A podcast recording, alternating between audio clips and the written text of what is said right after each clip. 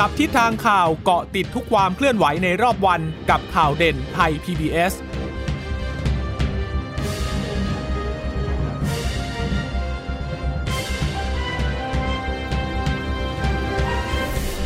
สวัสดีค่ะ ต้อนรับคุณผู้ฟังสู่ข่าวเด่นไทย PBS นะคะ เราพบกันเป็นประจำทุกวันจันทร์ถึงศุกร์บ่ายๆ แบบนี้ค่ะ มาอัปเดตข้อมูลข่าวสารที่เกิดขึ้นในรอบวันกับดิฉันจีราชาตาเอี่ยมรัศมี แล้ววันนี้นะคะ คุณพึ่งนภาคล่องพยาบาลติดภารกิจนิดหน่อยนะคะ ก็เลยให้ดิฉันมารับหน้าที่คนเดียวไปก่อนนะคะะเราสามารถพบกันได้ทาง www.thaipbsradio.com นะคะ หรือว่าจะรับฟังผ่านแอปพลิเคชัน Thai PBS Podcast ก็ได้นะคะ ได้อัปเดตสถานการณ์ได้ทุกที่ทุกเวลาเช่นเดียวกัน แล้วก็ขอสวัสดีคุณผู้ฟังที่รับฟังข่าวเด่นไทย PBS จากสถานีวิทยุที่เชื่อมโยงสัญญาณจากไทย PBS ด้วยนะคะ วันนี้ยังคงต้องติดตามสถานการณ์โควิดกันอยู่นะคะ ดูเหมือนแนวโน้มดีขึ้นเรื่อยๆ แต่ว่าก็ยังมีบางเรื่องบางประเด็นที่ยังต้องติดตามกันต่ออย่างที่จังหวัดสมุทรสาครเนี่ยก็ถือว่าเป็นแนวโน้มที่ดีค่ะ แล้วก็อาจจะได้รับการผ่อนคลายเพิ่มมากขึ้นด้วยนะคะ ขณะเดียวกันในเรื่องของวัคซีนเนี่ยก็ต้องติดตามกันอย่างต่อเนื่อง เพราะว่าตอนนี้ มีวัคซีนมาแล้วนะคะ อยู่ในมือแล้ว 317,000 โดสด้วยกัน จากทั้งของ s i n o v a c แล้วก็ของทาง a s t r a z เซ e c a นะคะ แต่ว่าเหลือแค่ว่าจะฉีดได้เมื่อไหร่ ซึ่งก่อนหน้านี้เนี่ย เรารับทราบกันมานะคะว่าทางนายกรัฐมนตรีจะได้รับในวันที่ 7 กุมภาพันธ์เวลา 9 นาฬิกา ที่สถาบันบำราชนาราดูนแต่ว่าก็ยังไม่ชัดเจนเหมือนกันว่าออรองนายกรัฐมนตรี และรัฐมนตรีว่าการกระทรวงสาธารณสุข อย่างคุณอนุทินชาญวีรกูลเนี่ยจะได้รับวัคซีนในวันนั้นด้วยหรือไม่ แล้ววันนี้นะ คุณอนุทินก็พูดอยู่เหมือนกันบอกว่า ก็ยังไม่แน่เลยนะว่า นายกจะได้วันไหนจะเป็น 27 หรือ 28 แต่คือถ้าเป็นในระดับของเข็มแรกเนี่ย คงไม่หลุดจากเดือนนี้นะคะ แต่ว่าถ้าเป็นประชาชนกลุ่มเสี่ยงกลุ่มเป้าหมายที่มีการกระจายวัคซีนเนี่ยถ้าเป็นไปตามกำหนดเดิมที่มีการพูดไว้จากทางคุณหมอโสพลนะคะก็ช่วง 27 เนี่ยน่าจะนะคะน่าจะกระจายวัคซีนได้แล้วแหละ แล้วทีนี้ก็เหลือแค่พอกระจายไปถึงเขาก็ต้องมีการตรวจสอบอะไรต่างๆ วันนี้โรงพยาบาลในจังหวัดที่จะเป็นพื้นที่ที่ได้รับวัคซีนเนี่ยเขาก็เตรียมความพร้อมเขาเริ่มรันระบบ รันระบบนั่นก็คือว่าขั้นตอน 8 ขั้นตอนนะคะ ที่จะใช้ในการฉีดวัคซีนเขาก็เริ่มทดสอบกันแล้วในวันนี้เลยนะคะ เพราะว่าพรุ่งนี้วันหยุดราชการนะก็ไม่ทราบเหมือนกันว่าจะเป็นการติดขัดขัดติดขัดข้อง อะไรด้วยหรือไม่ แต่ว่าที่แน่ๆก็คือ วันเนี้ยก็เริ่มแล้วแหละ ในการที่ทดสอบขั้นตอนต่างๆนะคะ แล้วจะฉีดจริงๆเนี่ยตอนนี้ค่อนข้างจะตรงกันแล้วว่า วันที่ 1 มีนาคมนะคะ ที่จะมีการเริ่มฉีดนะคะ ก็ช้าไปกว่าที่มีการคาดการไว้สักวันสองวัน แต่ว่าทุกอย่างก็เป็นไปตามกรอบกว้างๆ กรอบใหญ่ที่มีการวางเอาไว้แน่ ๆ อยู่แล้วนะคะ นอกจากนี้ยังต้องติดตามกรณี แรงสั่นสะเทือน หรือนักวิชาการบางคนเนี่ยพูดถึงขั้นบอกว่านี่มันสึนามิแบบมาแบบไม่ทันตั้งตัวเลยล่ะ เพราะตอนแรกก็นึกว่ามันไม่น่าจะมีอะไรที่เเป็นประเด็นที่มากมายขนาดนี้นะคะ แต่ปรากฏว่าคำพิพากษาของศาลออกมาเนี่ย โอ้ รัฐมนตรีหลุดจากเก้าอี้สามคนเลยนะ แล้วบางคนเนี่ยกระทั่งตำแหน่งสสยังรักษาเอาไว้ไม่ได้เลยนะคะคุณผู้ฟัง ไม่ใช่บางคนก็คงทุกคนแหละ เพราะว่า ที่ที่ไม่ได้รับการประกันตัวเมื่อวานนี้นะคะก้าวแรกที่เท้าเข้าไปในเรือนจำเนี่ย ถือว่าคุณติดกลายเป็นผู้ต้องขัง ดังนั้นก็ทำให้ไปกระเทือนในเรื่องของคุณสมบัติการจะเป็นรัฐมนตรี การจะเป็นสสเนี่ย ก็ ถือได้ว่าเป็นสึนามิที่มาแบบฟาดกันแบบไม่ทันตั้งตัวด้วยเหมือนกันนะคะ แล้วก็เรื่องของการแก้รัฐธรรมนูญก็ยังคงเป็นประเด็นกันอยู่นะคะ เดี๋ยวค่อยไปไล่เรียงกันในเรื่องนั้น แต่ว่าก่อนอื่น เช่นเคยเริ่มกันที่สถานการณ์โควิดกันก่อน วันนี้สบครายงานพบผู้ติดเชื้อเพิ่ม 72 คนนะคะ ก็แบ่งเป็นการป่วยในประเทศเสีย 63 มาจากระบบเฝ้าระวังและบริการ 43 ค่ะ แล้วก็อีก 20 เนี่ย เป็นการค้นหาเชิงรุก 9 คนเป็นผู้ที่เดินทางมาจากต่างประเทศนะคะ ตอนนี้ยอดผู้ป่วยสะสมอยู่ที่ 25,764 คนหายป่วยแล้ว 24,734 คนค่ะ ยังรักษาตัวอยู่อีกเล็กน้อยนะคะ 947 คน อาการหนัก 22 แต่หนักถึงขั้นต้องใช้ท่อช่วยหายใจเนี่ยอยู่ 6 คนค่ะ วันนี้ไม่มีรายงานผู้เสียชีวิตเพิ่ม ดังนั้นจำนวนคนเสียชีวิตก็ยังยืนอยู่ที่ 83 คนอยู่ สถานการณ์ทั่วโลกตอนนี้ติดเชื้อสะสมแล้ว 113 ล้านกว่าๆนะคะ เสียชีวิต 2 ล้าน 5 เรียบร้อยแล้ว ไทยมีผู้ป่วยสะสมอยู่ที่อันดับ 114 ของโลกก็ยังยืนอยู่ในอันดับนี้มาเป็นเวลาหลายสัปดาห์แล้วเหมือนกันนะคะ ส่วนกทมวันนี้พบผู้ติดเชื้อ 7 คนค่ะ แล้วที่สำคัญคือมีอยู่ 2 คนเป็นนักกีฬาฟุตซอลเขาอยู่ที่ทีมในอำเภอเมืองสมุทรสาคร จากนักกีฬา 11 รายเนี่ยปรากฏว่ามีการตรวจหาเชื้อผู้สัมผัสเสี่ยงสูงในเคสนี้ก็อยู่ที่ 50 นะคะ แล้วก็พบว่า 2 คนเนี่ยเขาพักอยู่ในกรุงเทพ แต่ทีนี้เขาเขาเดินทางไปซ้อมกีฬาฟุตซอลที่สมุทรสาครค่ะ ดังนั้นเขาก็เดินทางไปมาไปมาระหว่าง2จังหวัดเนี้ยแล้วเวลากลับมาใช้ชีวิตทำกิจกรรมเขาจะอยู่ที่โรงเรียนในกรทมนะคะ ดังนั้นเคสนี้เนี่ยก็เลยกลายเป็นอีกหนึ่งเคสที่จะต้องติดตามดูแลกัน เพราะว่าเป็นการติดเชื้อจากคนใกล้ชิดและคุ้นเคยด้วยนะคะทีนี้ค่ะ ที่ประชุมสบคชุดเล็กนะคะเขามีการประชุมทางไกลร่วมกับจังหวัดตากด้วย เพราะว่าทางตากเนี่ยเขามีรายงานผู้ติดเชื้อหนึ่งคน ส่วนหนึ่งมาจากขนส่งสินค้าค่ะ ซึ่งตอนนี้เนี่ยสถานการณ์ในพื้นที่จังหวัดตากนะคะ ทางสบคเขาบอกว่า ผู้ว่าเนี่ยได้เสนอออกมาบอกขอให้เพิ่มประสิทธิภาพในเรื่องของการค้าขายชายแดนแม่สอด เพราะว่าไปเจอนี่ไงคนที่ติดเชื้อจากการขนส่งสินค้าเนี่ยนะคะ ก็เลยต้องดูแลในเรื่องของการทำความสะอาดพื้นที่ ผู้ว่าเป็นคนเสนอมาตรการมานะคะ คือทำความสะอาดพื้นที่เพิ่ม จะต้องคัดกรองบุคคลที่เข้ามาเพิ่มเติมด้วย จะได้เป็นต้นแบบให้จังหวัดชายแดนพื้นที่อื่น ๆ ด้วย ทีนี้สิ่งหนึ่งที่ที่ประชุมเขาเป็นห่วง นั่นก็คืออกรณีที่ เขากังวลเรื่องการสถานการณ์การเมืองในเมียนมา มีการประท้วงกันแทบทุกวันเลย แล้วก็เลยกลัวว่าถ้าเกิดมีความไม่สงบอะไรเกิดขึ้นเนี่ย แล้วจะมีผู้อพยพข้ามพรมแดนมา ก็เลยมีการสั่งการให้ผู้ว่าเตรียมแผนรับมือในเรื่องนี้ด้วยนะคะ ถ้าย้อนกลับไปพื้นที่สมุทรสาครวันนี้นอกเหนือจากการรายงานเกี่ยวกับกรณีการติดเชื้อที่เป็นนักฟุตซอลแล้วนะคะ น่าจะมีข่าวดีนิดนึง นั่นก็คือเรื่องของการทบทวนมาตรการพิจารณาให้เปิดตลาดกลางกุ้ง ที่อำเภอมหาชัยได้แล้วนะคะ เพราะว่าถ้าถึงวันที่ 28 กุมภาเท่ากับว่าตลาดกุ้งแห่งนี้เนี่ยถูกปิดไปแล้ว 2 เดือนนะ แล้วตอนแรกบอกว่าจะเปิดจะเปิดก็ยังไม่ได้เปิดนะคะ แต่ทีนี้เนี่ยไปตรวจคัดกรองไปดูแลอะไรกันมาอีกครั้งหนึ่งเรียบร้อยแล้วเนี่ยก็เลยคาดการบอกว่า 1 มีนาคมค่ะ น่าจะเปิดได้ ส่วนสถานการณ์การติดเชื้อเนี่ยตอนนี้เขาไปตรวจคัดกรองมา 90,000 กว่าคนเพิ่มเติมแล้วนะคะ แล้วตอนหลังเนี่ยไปพบการติดเชื้ออยู่ที่ประมาณ ไม่ไม่มากเท่าไหร่อยู่ที่ประมาณร้อยละ 0.9อะค่ะ การติดเชื้อจากจำนวนที่คัดกรอง 90,000 กว่าเนี่ยอยู่ที่ร้อยละ 0.9 ดังนั้นก็เลยมองว่าสถานการณ์เนี่ยถือได้ว่าควบคุมได้แล้วล่ะ ควบคุมการระบาดได้แล้วนะคะ ดังนั้นสิ่งที่จะเกิดขึ้นหลังจากนี้ นั่นก็คือจะมีการพิจารณามาตรการผ่อนปลนให้สมุทรสาครล้วไปฟังเสียงคุณหมออภิสมัยกันค่ะ ท่านจะเห็นตัวเลขมากมายมหาศาลตรวจเกือบแสนเนี่ยนะคะ แล้วก็รายงานผู้ติดเชื้ออยู่ที่ไม่ถึง 1%เนี่ยทำให้ตอนนี้สมุทรสาครก็มีความมั่นใจค่ะว่าสถานการณ์น่าจะสามารถนำเสนอการปลดล็อกนะคะ ในสัปดาห์นี้เนี่ยนะคะท่านจะเห็นเรื่องของการพิจารณาขอผ่อนปรน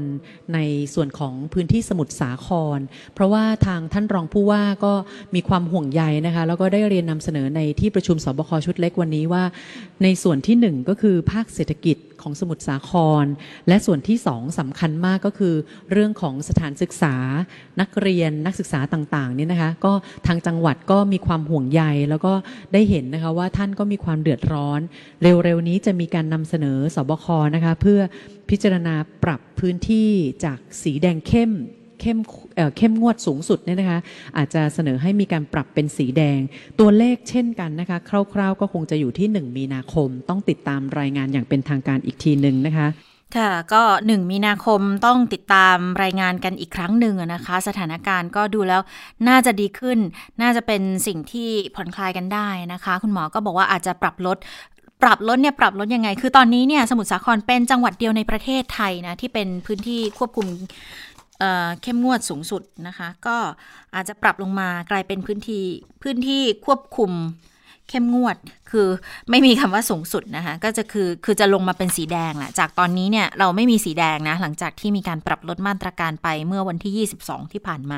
สีแดงไม่มีแล้วก็จะเป็นพื้นที่ควบคุมเข้มงวดสูงสุด หรือว่าสีแดงเข้มเนี่ยสมุทรสาครหนึ่งจังหวัด แล้วก็จะกระโดดลงมาสีส้มเลย สีส้มมี 8 จังหวัดก็คือกรุงเทพแล้วก็จังหวัดข้างเคียงทั้งหลายเนี่ยนะคะ ดังนั้นก็เดี๋ยวถ้าปรับลดลงมาก็เท่ากับว่าไม่มีสีแดงเข้มแล้วอะก็ถือว่าสถานการณ์เนี่ยเป็นไปในทิศทางที่ดีขึ้นนะคะแล้วมันประกอบกับการที่เราได้วัคซีนมาด้วยคุณผู้ฟัง ตอนนี้เนี่ยวัคซีนอย่างที่บอกเมื่อสักครู่นี้เรามีแล้ว 3 0 0แสนกว่าโดสก็คือ 3 1 0 0 0 0 7,000 โดสนะคะ ที่มีทั้งของ s i n o v a c แล้วก็ a s t r a z เซ e c a ด้วยนะคะ ทางการฉีดเนี่ยอย่างที่เล่าไปเมื่อสักครู่นะ น่าจะฉีดให้ในวงกว้างให้ให้กลุ่มเป้าหมายเนี่ยหมีนาคม ทีนี้วันนี้ค่ะ มีการไปพูดคุยกับทางรองนายกรัฐมนตรี คุณอนุทินชาญวิรกูลนะคะเป็นรัฐมนตรีว่าการกระทรวงสาธารณสุขด้วยแหละ ก็บอกว่าคือหลังจากที่ได้วัคซีนมาแล้วก็ถือว่าเป็นเรื่องน่ายินดีนะ ทีนี้หน้าที่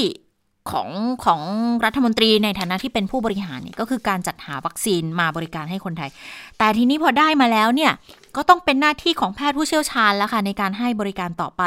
ถือว่าทุกคนต้องรู้บทบาทรู้หน้าที่ของตัวเองนะ จะฉีดวันไหนอะไรยังไง ฉีดให้นายกวันไหน ฉีดให้กับตัวรัฐมนตรีวันไหนเนี่ยก็ขึ้นอยู่กับทาง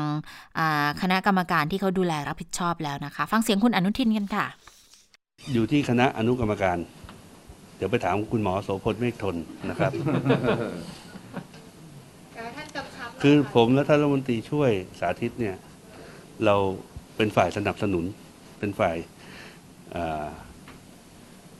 ช่วยเหลือทุกอย่างในการจัดหาวัคซีนนะครับ ประสานงานนะครับให้มาถึงเมืองไทยให้ได้นะแต่จากจากนี้ไปการบริหารจัดการการนำไปฉีดนะครับ ที่ไหนเมื่อไรอย่างไร ยี่ห้อไหนเนี่ยต้องเป็นเรื่องของแพทย์แล้วเพราะผมคิดว่า ผมสองคนถ้าผมสองคนควรจะเออรู้บทบาทจำจำกัดบทบาทที่จะเราสามารถทำประโยชน์ให้มากที่สุดดีกว่าครับอย่างของเมื่อวานนี้แอสตรานี่เป็นรอนเซอร์ไพรส์ไหมคะหรือว่ามันอยู่ในไทม์ไลน์ของเราอยู่แล้วก็ต้องถือว่าเป็นความพยายามที่นอกเหนือจากภารกิจปกติของ ท่านประหลัดกระทรวงท่านอธิบดีกรมควบคุมโรคแล้วก็ผู้อำนวยการสถาบันวัคซีนนะครับ ซึ่งท่านได้กรุณาไปเจรจาให้ได้มาในจำนวนหนึ่งเพื่อกันเหนียวอะนะเพื่อกันเหนียว ถ้ามีกรณีมีอุปสรรคในการเพื่ออะไรเผื่อว่ามีอุปสรรคในการเข้ามาของวัคซีนล็อตแรก นี่ก็คือข้อพิสูจน์อีกอย่างหนึ่งว่าเรา กระทรวงสาธารณสุขเนี่ยไม่ได้แทงม้าตัวเดียว ไม่ได้ไม่มีแผนการรองรับอะไรตามที่มีผู้ไม่ประสงค์ดีนะครับ กล่าวหานะครับ เอาเป็นว่าเป็นวัคซีนของแอสตราเซเนกาที่ถูกต้องทุกอย่างนะครับ เป็นวัคซีนที่ได้รับการขึ้นทะเบียนมีมาตรฐานนะครับ เป็น global supply chain นะครับ เราก็ไม่ถามเข้ามาจากไหนหรอกค่ะคือเรา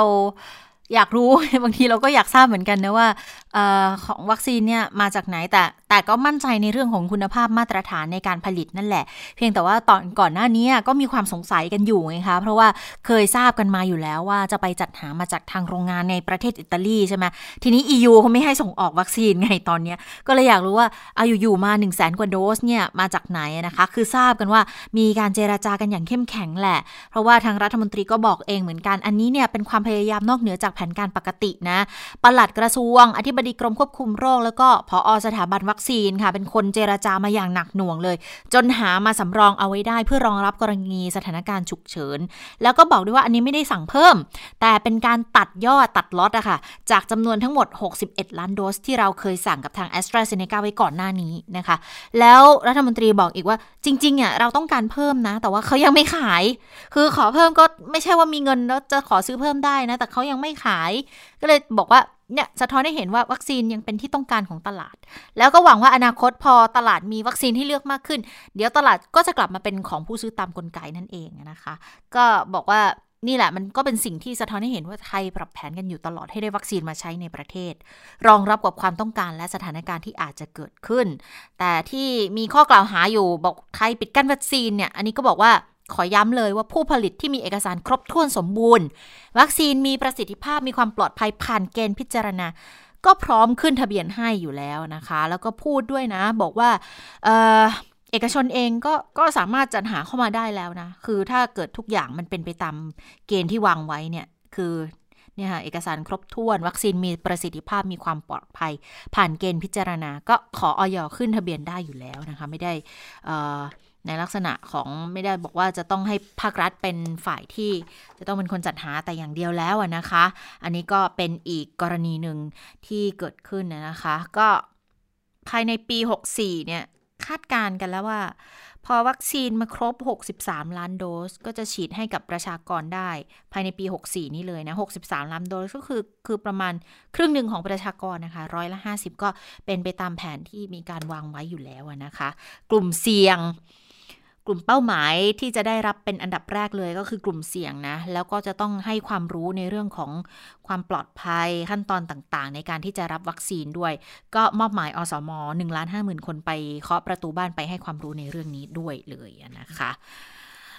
ส่วนกทมเองวันนี้ค่ะผู้ว่าผู้ว่ากทม พลตำรวจเอกอัศวินขวัญเมืองค่ะ ก็นำทีมผู้บริหารกทม และคนที่เกี่ยวข้องเนี่ยไปเยี่ยมชมการสาธิตการให้วัคซีนแก่ประชาชน ที่โรงพยาบาลผู้สูงอายุบางขุนเทียนที่เขตบางขุนเทียนเลยนะคะะก็มี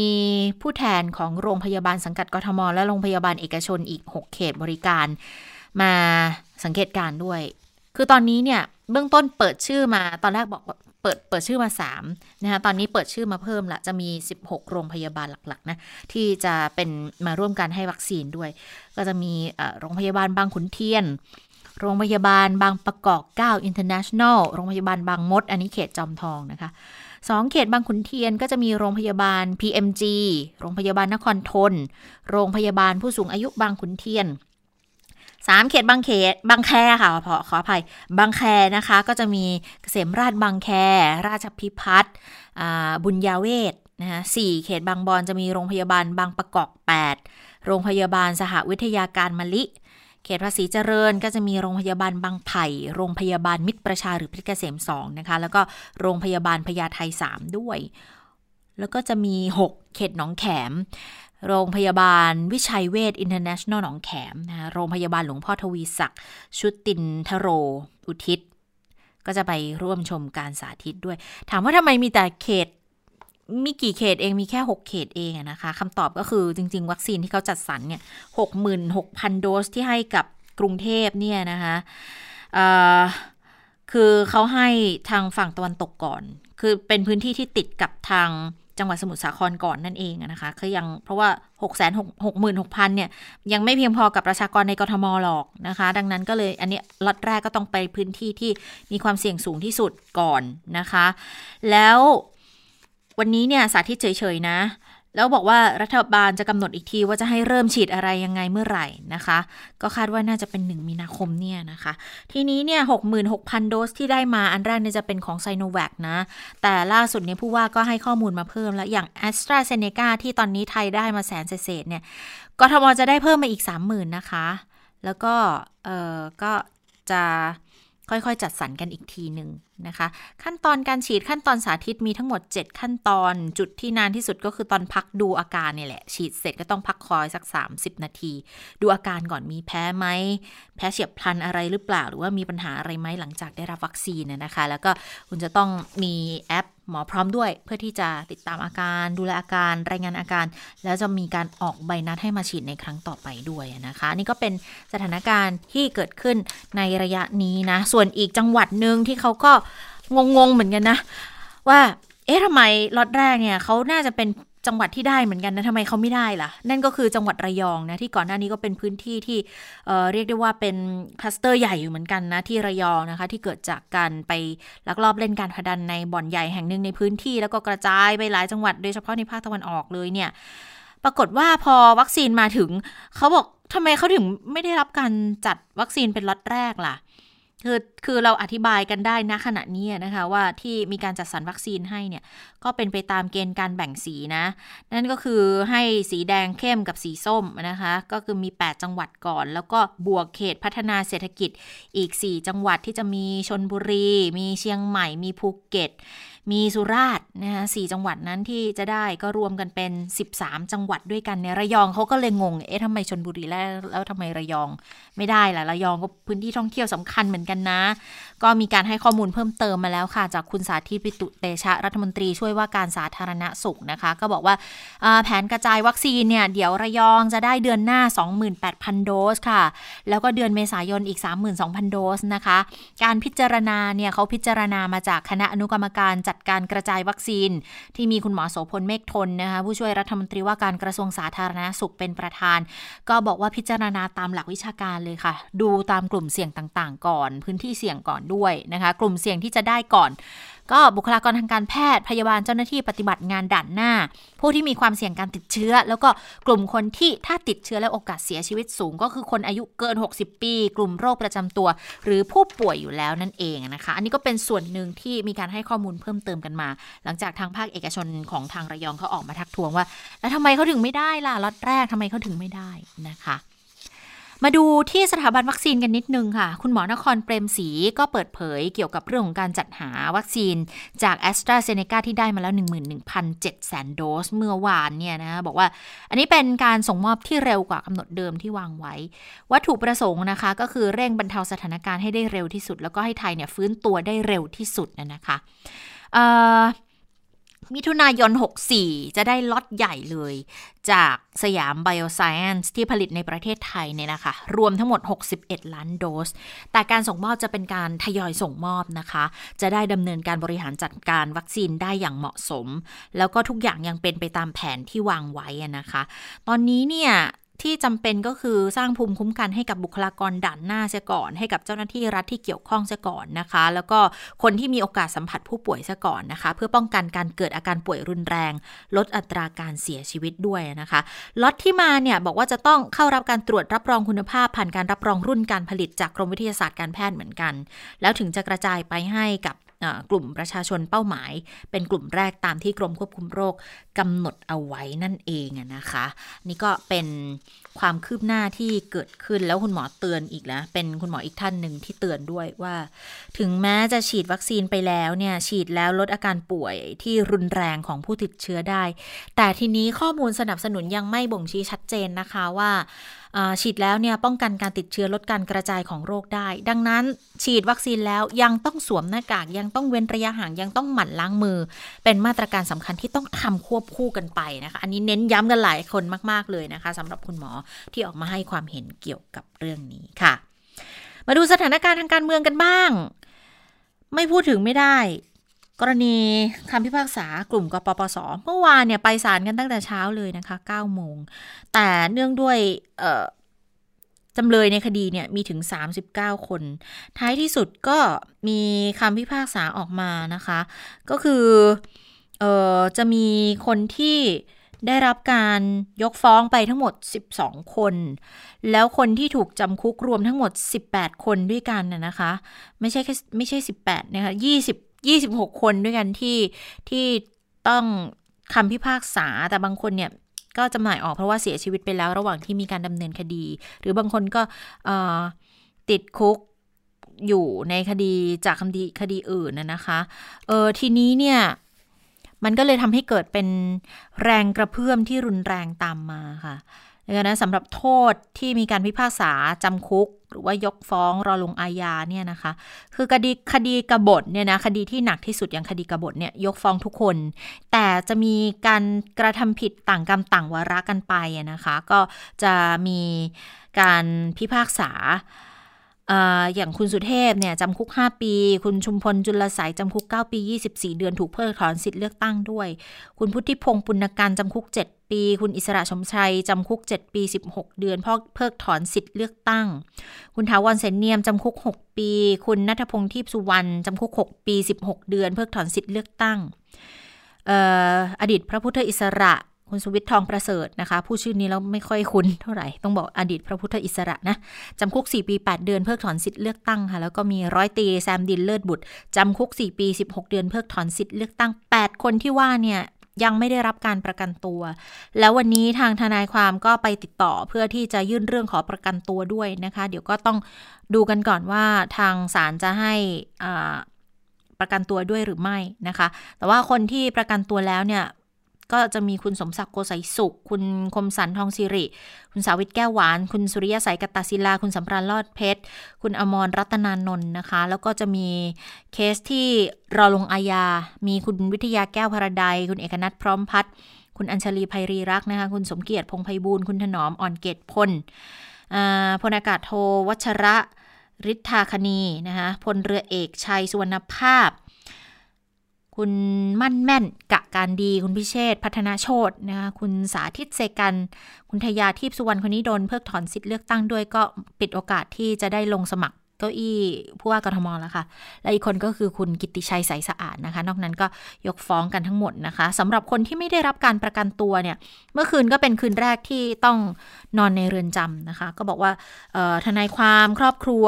นักการเมืองที่เป็นเพื่อนฝูงมิสหายกันเนี่ยก็เข้าไปเยี่ยมแล้ว ก็บอกว่าสภาพจิตใจยังดีอยู่ ตอนนี้สิ่งที่รอก็คือลุ้นในเรื่องของการประกันตัวนะคะ หนึ่งในคนที่ไปเยี่ยมก็คือคุณหมอวรงเดชกิจวิกรม รักษาการกลุ่มหัวหน้า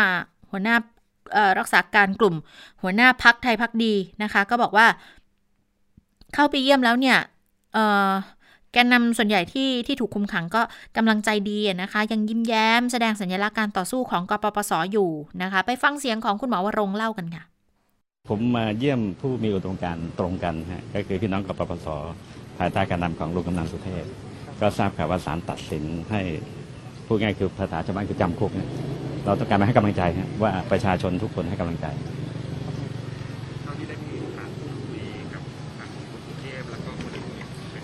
คือเนื่องจากเช้านี้คนเยอะมาก แล้วก็ในระบบเนื่องจากคนเยอะแล้วก็มีมาตรการป้องกันโควิดจึงใช้แค่โทรศัพท์เครื่องเดียว แต่ให้เห็นหน้าจอ เราก็จะเห็นหน้าจอซึ่งกันและกัน แต่การพูดคุยจะพูดคุยไม่ได้ครบทุกคนนะอืมแต่ทุกคนมีความกำลังใจที่ดีครับอืมดูทุกคนยังยิ้มแย้มนะ ยังมีมีความกำลังใจที่ดี มีการชูชูสัญลักษณ์ยังสู้ อืม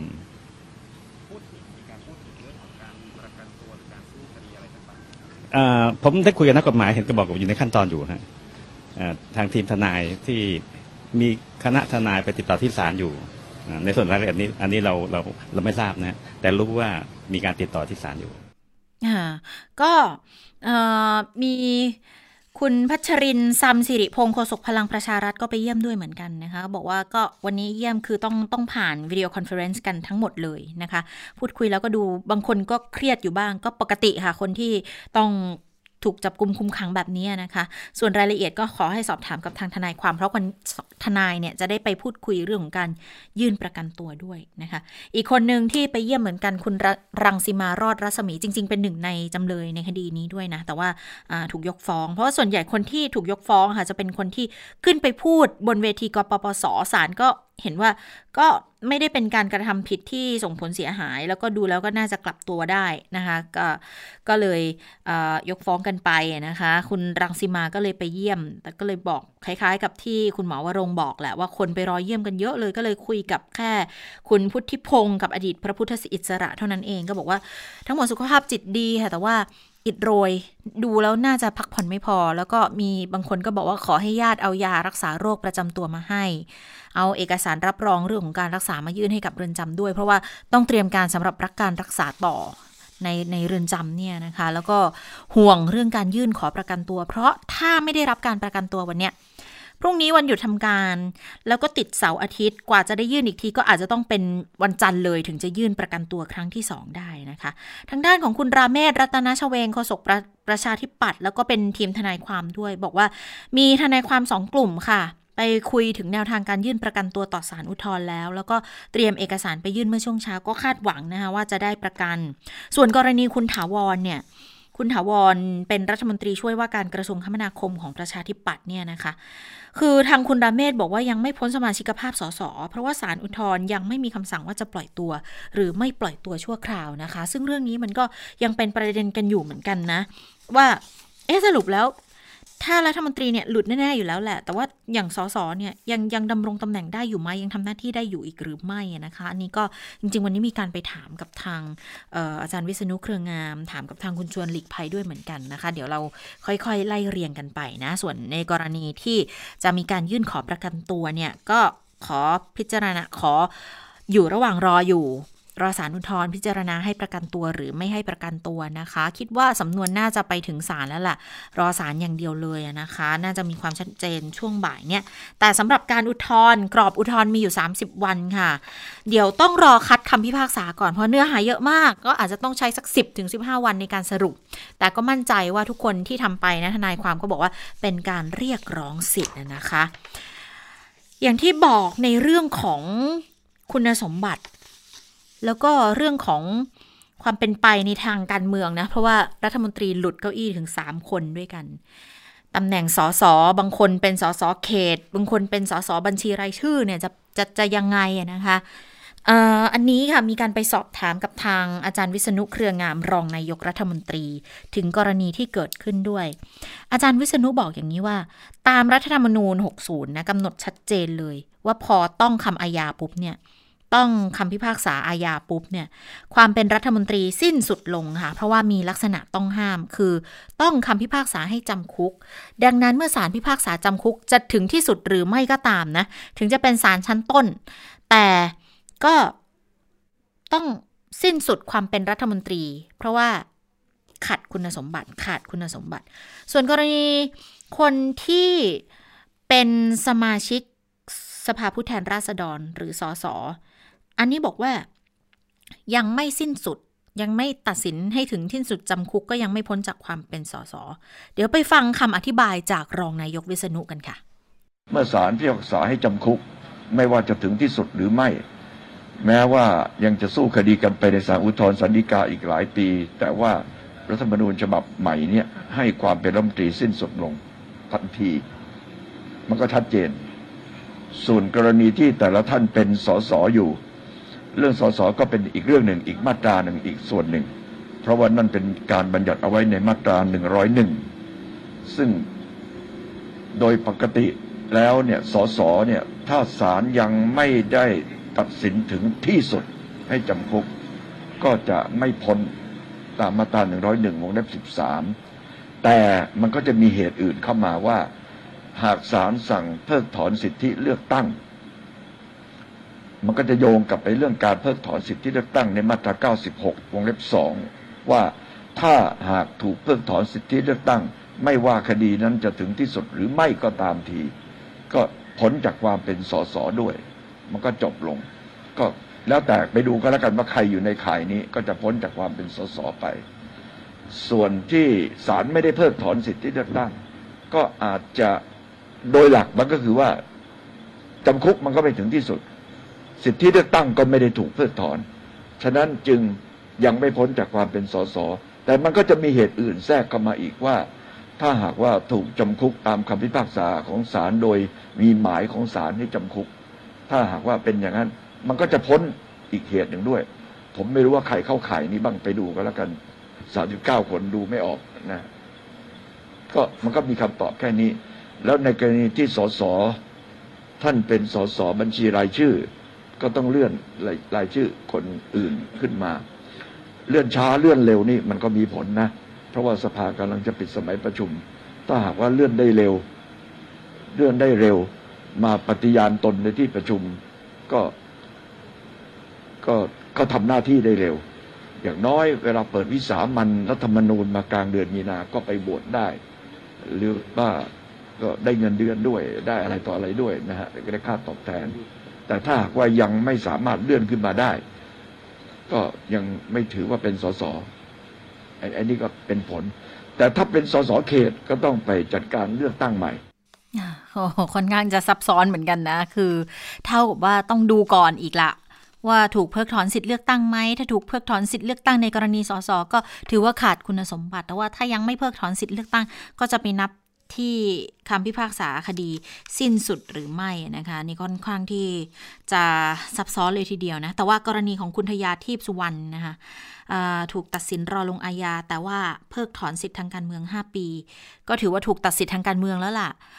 จนกว่าศาลอุทธรณ์จะมีคำตัดสินเป็นอื่น ถึงจะกลับมามีสิทธิ์ได้ตามเดิมนะคะณขณะนี้ก็เท่ากับว่าคุณทยาก็ยังคงขาดคุณสมบัติหากว่าจะลงสมัครการเมืองต่างๆนะคะ ยังไม่สามารถที่จะทำได้นะคะ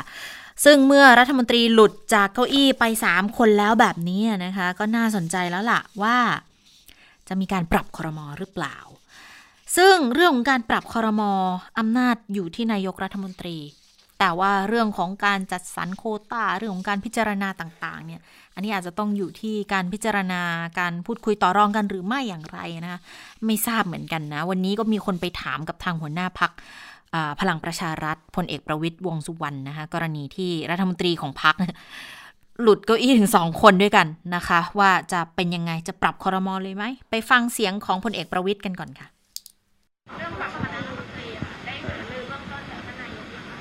ไม่มีไม่มียังไม่พบยังไม่พบเลยยังไม่พบยังไม่พบนายกเลยมันก็ต้องปรับเราจึงปรับก็แล้วแต่ท่านนายกท่านจัดเก้าอี้ของคุณพุทธิพงศ์กับเอ่อคุณอ่านัทพลเป็นโควต้าของโควต้าของกสใช่ไหมฮะยังไม่ใช่โควต้าปวสที่ไหน แล้วโควต้าพรรคพลังประชารัฐเฮ้ย โอ้ยปวสที่ไหน เขาอยู่พรรคประชาประชารัฐ ไม่มีกลุ่มไม่ อื มีกลุ่มมไม่มี ดังนั้นก็สามารถที่จะเอาใครมาวางก็ได้ถ้าเหมาะสมก็อยู่อยู่ของที่พรรคพลังประชารัฐ ก็แล้วแต่ท่านนายกนะมีการสลับกันบ้างอะไรกันไหมคะเอาแล้วแต่คุณจะสลับคุณก็สลับเอาเอง อืมก็ค่อนข้างที่จะ โอ้น้ำเสียงวันนี้ค่อนข้างจะดุเดือดเหมือนกันนะ มีทั้งแบบลักษณะของการเออ อยากสลับก็สลับเอาเองอะสิ แต่ทีนี้ก็มีการตั้งคำถามจากทางผู้สื่อข่าวเหมือนกันบอก เอ๊ะอย่างคุณนฤมลพินโยสินวัตรรัฐมนตรีช่วยกระทรวงแรงงาน กับร้อยเอกธรรมนัฐเนี่ยมีโอกาสที่จะสลับตำแหน่งกันไหม หรือว่าจะขึ้นรัฐมนตรีว่าการได้ไหม ก็ไม่ตอบนะคะ ส่วนที่คุณสุชาติชมกลิ่นพูดถึงการปรับคอรมอ คุณสุชาติรัฐมนตรีแรงงาน ก็บอกว่าทั้งหมดอยู่ที่นายกตัดสินใจนะคะ ตอนนี้ยังไม่ได้หารือกับแกนนำภายในพักพลังประชารัฐ แล้วก็ไม่ได้บอกด้วยถึงกระแสข่าวเรื่องจะย้ายกระทรวง แค่บอกว่าตอนนี้อยู่ที่เดิมโอเคแล้ว การจะปรับหรือไม่อย่างไรเนี่ยคงขึ้นอยู่กับรองนายกรัฐมนตรี ส่วนอีกคนหนึ่งไม่ถามไม่ได้ หัวหน้าพักประชาธิปัตย์ก็ปปสเนี่ยเราก็รู้กันอยู่ว่า เป็นการขับเคลื่อนจากทางอดีตสสจากทางอดีตสมาชิกพรรคประชาธิปัตย์หรือปัจจุบันก็ยังมีหลายคนเหมือนกันนะคะที่เป็นสมาชิกพรรคประชาธิปัตย์เป็นสสประชาธิปัตย์เป็นรัฐมนตรีจากประชาธิปัตย์ แล้วมาเจอคำพิพากษาในลักษณะนี้จะเป็นยังไง ก็ต้องลองไปถามรองนายกรัฐมนตรี คุณจุรินลักษณะวิสิทธิ์ในฐานะที่เป็นหัวหน้าพักประชาธิปัตย์อยู่แล้วแหละ ว่ากรณีที่เกิดขึ้นเนี่ยคุณจุรินบอกส่วนตัวก็ต้องให้กำลังใจคนที่ถูกดำเนินคดีนะ ส่วนของพักเนี่ยมอบหมายฝ่ายกฎหมายดูแลสมาชิกทุกคนแล้วนะคะ แล้วเอ่อที่จะในการถูกดำเนินคดีก็จะช่วยเหลืออย่างเต็มที่ แต่ว่า คือบอกไม่ได้หรอกว่าจะต้องดำเนินการยังไงบ้าง แล้วผลที่ตามมาจากนี้จะเป็นยังไงก็บอกไม่ได้เหมือนกัน ตอนนี้คือขอให้โฟกัสเรื่องของการประกันโทษประกันตัวทุกคนออกมาสู้คดีในชั้นอุทธรณ์ต่อไปก่อน เพราะว่าคำพิพากษาออกมาเนี่ยคือศาลชั้นต้นนะคะ แต่ว่ากรณีของรัฐมนตรีช่วยว่าการกระทรวงคมนาคมคุณถาวรเสเนียมเนี่ยรัฐมนตรีในสัดส่วนของพรรคต้องโทษแล้วพ้นจากตำแหน่งเนี่ย จะทำยังไงต่อก็ยังไม่ได้วางแนวทางอยู่เหมือนกันนะนะคะ โควต้าจะเป็นยังไงต้องไปฟังจากคุณจุรินทร์กันค่ะ เดี๋ยวในพักก็จะต้องเป็นผู้พิจารณาต่อไปนะครับ ช่วงนี้ขอให้เอ่อทุกท่านได้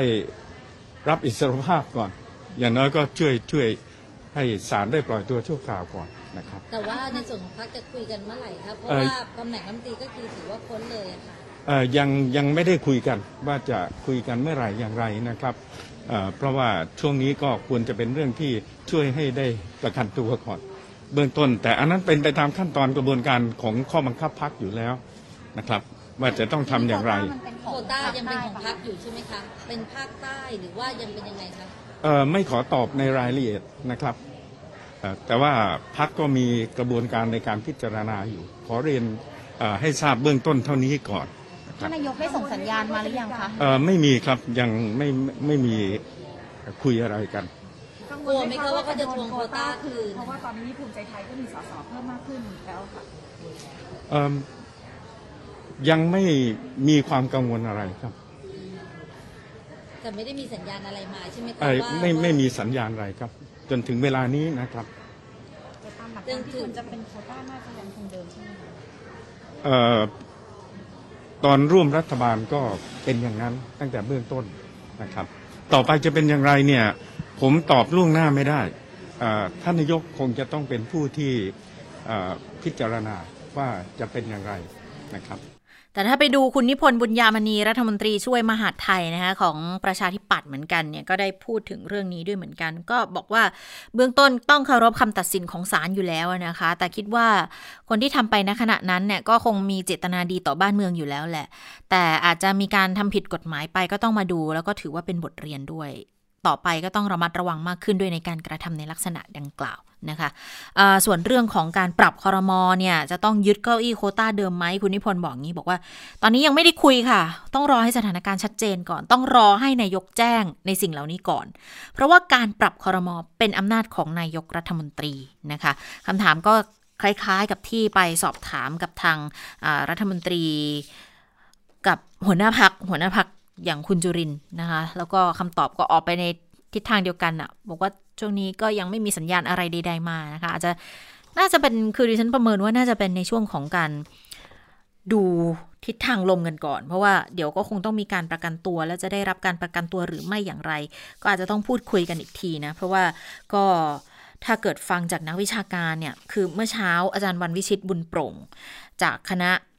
รัฐศาสตร์ของมหาวิทยาลัยรังสิตก็มาร่วมพูดคุยในจับตาสถานการณ์ด้วยนะคะอาจารย์บอกเลยบอกว่าเนี่ยสึนามิทางการเมืองคือบอกได้เลยว่าทุกคนเซอร์ไพรส์มากกับสิ่งที่เกิดขึ้น พูดคุยกับเพื่อนอาจารย์เองก็ตาม หรือว่าในบรรดาคนที่รู้จักกันหลาย ๆ คนก็ตามนะคะ ก็ค่อนข้างที่จะเซอร์ไพรส์กับคำตัดสินของศาลเหมือนกันนะที่ บอกว่าโอ้ค่อนข้างที่จะหนักแน่นออกมาในลักษณะนี้เลยนะคะ แล้วก็เรื่องในทางการเมืองเนี่ยมันส่งผลให้เกิดแรงกระเพื่อมกันค่อนข้างเยอะแน่ๆแล้วมีโอกาสสูงด้วย ที่อาจจะปรับคอรมอแล้วอาจจะไม่ได้ปรับแค่ 3ตำแหน่งที่ที่หลุดนะ อาจจะเป็นเป็นการปรับใหญ่อะอาจจะสี่ห้าเก้าอี้เลยก็ได้นะคะ เพราะว่ามันมาเกิดขึ้นในช่วง หลังการอภิปรายไม่ไว้วางใจซะด้วย ดังนั้นก็ต้องมาดูคะแนนประกอบกันด้วยแล้วล่ะ ดูการตอบคำถามในสภาประกอบกันด้วยแล้วล่ะ ว่าสรุปใครจะยังรักษาเก้าอี้ได้หรือไม่ ส่วนของโคต้าพักต่างๆ การแลกเปลี่ยนเก้าอี้ อะไรอย่างเงี้ยจริง ๆ มันไม่ได้เป็นประโยชน์ของประชาชนนะแต่ว่ามันเป็นในทางการเมืองแต่เราก็ต้องติดตามในสถานการณ์ที่เกิดขึ้น แต่ว่าเรื่องหนึ่งค่ะที่ฉันสอบถามอาจารย์เหมือนกัน บอกว่าเอออาจารย์อย่างคำพิพากษาที่ออกมาเนี่ย ก็เป็นอีกครั้งที่แสดงให้เห็นนะว่า การเคลื่อนไหวทางการเมือง การขับเคลื่อนในทางการเมือง ถ้าอะไรที่ไปละเมิดกฎหมายเนี่ยไม่เห็นมีแกนนำของการชุมนุมครั้งไหนเลย ที่จะรอดพ้นจากคำพิพากษา ถ้าไล่เรียงกันมาพันธมิตร ก็ติดคุกกันไปหลายคนแล้วนปชก็ ติดคุกกันไปหลายคนแล้วบางคนยังไม่ได้ออกเลยนะคะมาถึงกปปสเนี่ยล่าสุดที่มีคำสั่งมาคำตัดสินออกมาเมื่อวานแบบนี้เนี่ยมันจะเป็นบทเรียนอะไรให้กับกลุ่มการเมืองที่กำลังเคลื่อนไหวอยู่ณขณะนี้ไหมไปฟังคำตอบของอาจารย์วันวิชิตค่ะผมก็ส่งผลต่อความรู้สึกของการตีโจทย์ใหม่นะครับ การว่าที่บอกว่ามันเรื่องกระบวนการยุติธรรมไม่มีมาตรฐานตาช่างเอียงไม่เป็นจริง แล้วก็ดับความเชื่อที่คนคิดว่าความเชื่อในในใจลึกๆว่ากลุ่มนี้กลุ่ม ม็อบการเมืองนี้มีเส้นมีพลังพิเศษช่วยไม่เป็นความจริงครับนั้นกระบวนการยุติธรรมได้ทำงานในตามสิ่งที่อายการส่งฟ้องก็ต้องดูนะครับว่าเป็นเป็นอ่าเนื้อหาอะไรเดี๋ยวก็คงจะค่ะมีคำคำอ่าพิพากษามาเร็วๆนี้ครับแต่มันชี้ให้เห็นว่า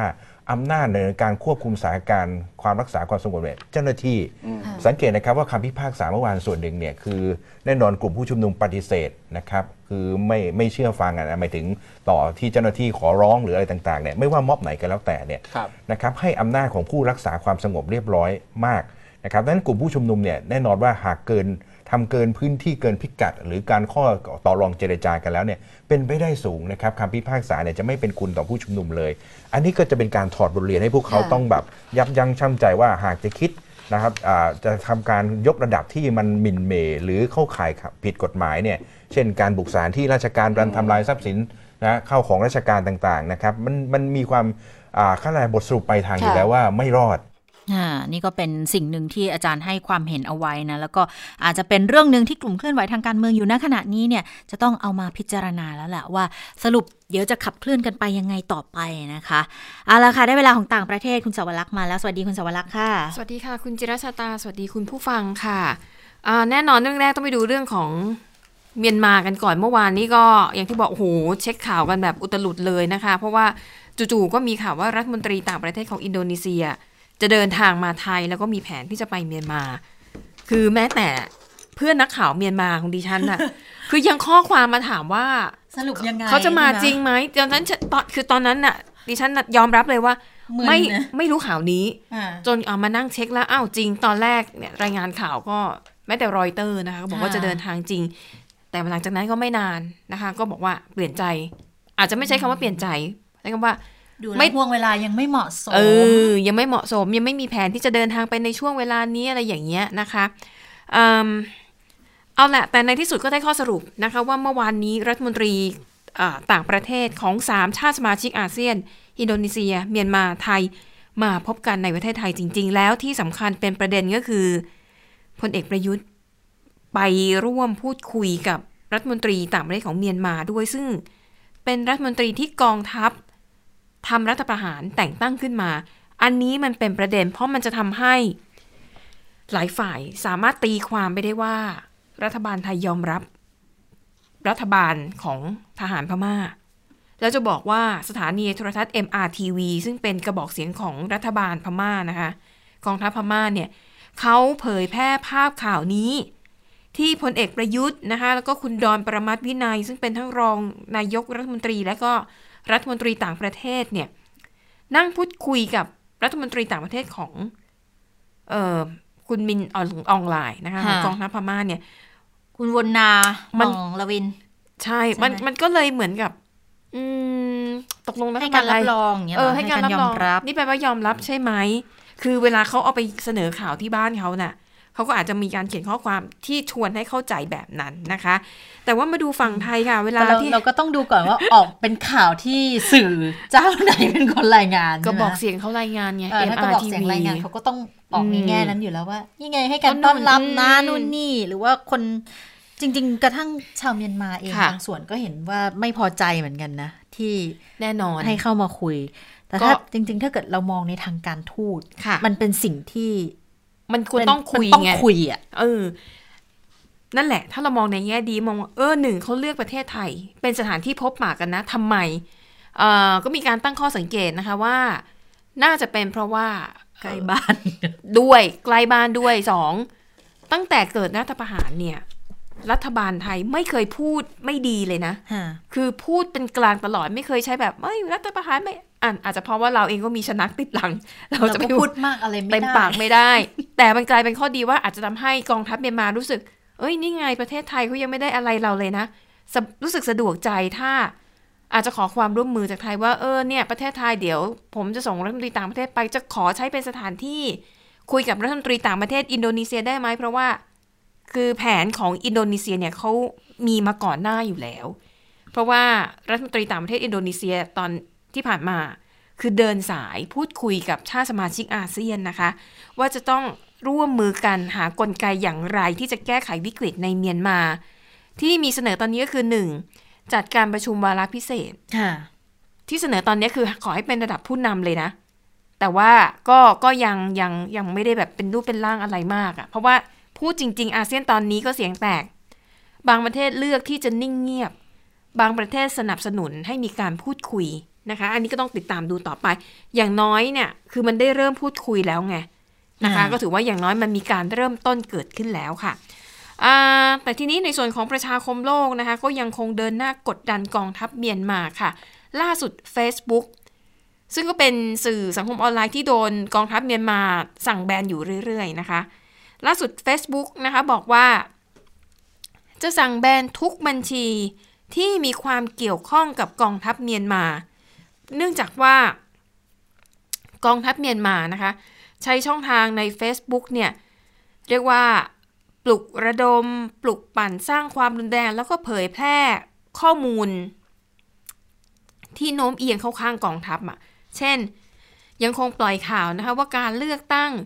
เมื่อเดือนพฤศจิกายนที่ผ่านมาที่พัก NLD ชนะแบบถล่มทลายนะมีการโกงเลือกตั้งเกิดขึ้น แล้วก็มีการใส่เนื้อหาข้อความที่มันชวนยั่วยุนำไปสู่เหตุปะทะกันนะคะ ดังนั้นเนี่ย Facebook ก็ขอแบนทุกอย่างทั้งหมดที่เกี่ยวข้องกับกองทัพ รวมถึงที่มีเนื้อหาสนับสนุนกองทัพด้วย แล้วก็แบนโฆษณาด้วยนะ เพราะว่ากองทัพเมียนมาเนี่ยคือเขาซื้อโฆษณาที่เป็นโฆษณาในเชิงชวนเชื่อนะคะ แล้วก็นอกจากนี้นะคะ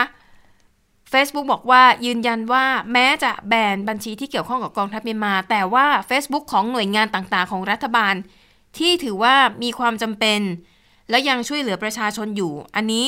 Facebook จะไม่แตะอย่างเช่น เป็นเพจของกระทรวงสาธารณาสุขและกีฬา กระทรวงศึกษาธิการของเมียนมา พวกนี้ยังให้บริการได้ตามปกติเฟซบุ๊กจะไม่ยุ่งนะคะ แต่ว่าจะตรวจสอบเฉพาะของกองทัพเท่านั้น ในขณะที่องค์กรไม่หวังผลกำไรหรือ NGO 137 แห่งจาก 31 ประเทศทั่วโลกค่ะ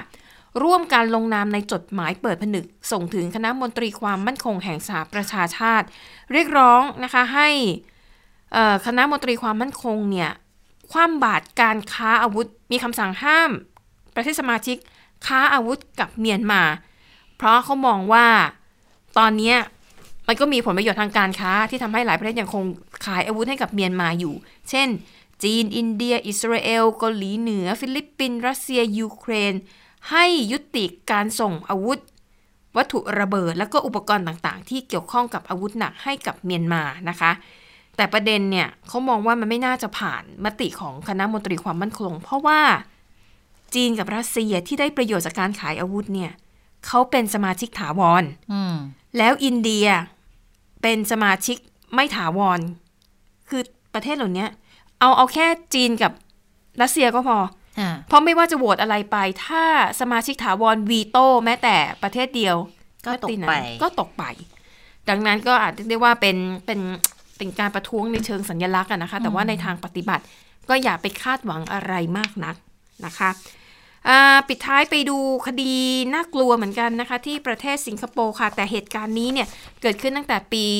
2015 เดือนตุลาคมนะคะ มันเป็นคดีที่หญิงชาวสิงคโปร์คนหนึ่งเนี่ยทรมานแล้วก็ให้แม่บ้านซึ่งเป็นชาวเมียนมาเนี่ยอดอาหารแล้วก็สุดท้ายเธอเสียชีวิตล่าสุดนะคะ เธอให้การยอมรับว่าทำอย่างนั้นจริง ๆ ซึ่งถ้าผิดจริงเนี่ย คือโทษจำคุกตลอดชีวิต ถ้าศาลตัดสินนี้จะเป็นคดีตัวอย่าง และเป็นคดีบรรทัดฐานถึงการทรมาน ทารุณกรรมแม่บ้านที่เป็นชาวต่างด้าวที่เป็นแรงงานข้ามชาติ อันนี้คดีนี้ก็น่าสนใจเหมือนกันนะคะ ทั้งหมดคือจับข่าวเด่นไทย PBS วันนี้นะคะ เราสองคนลาไปก่อนสวัสดีค่ะ สวัสดีค่ะ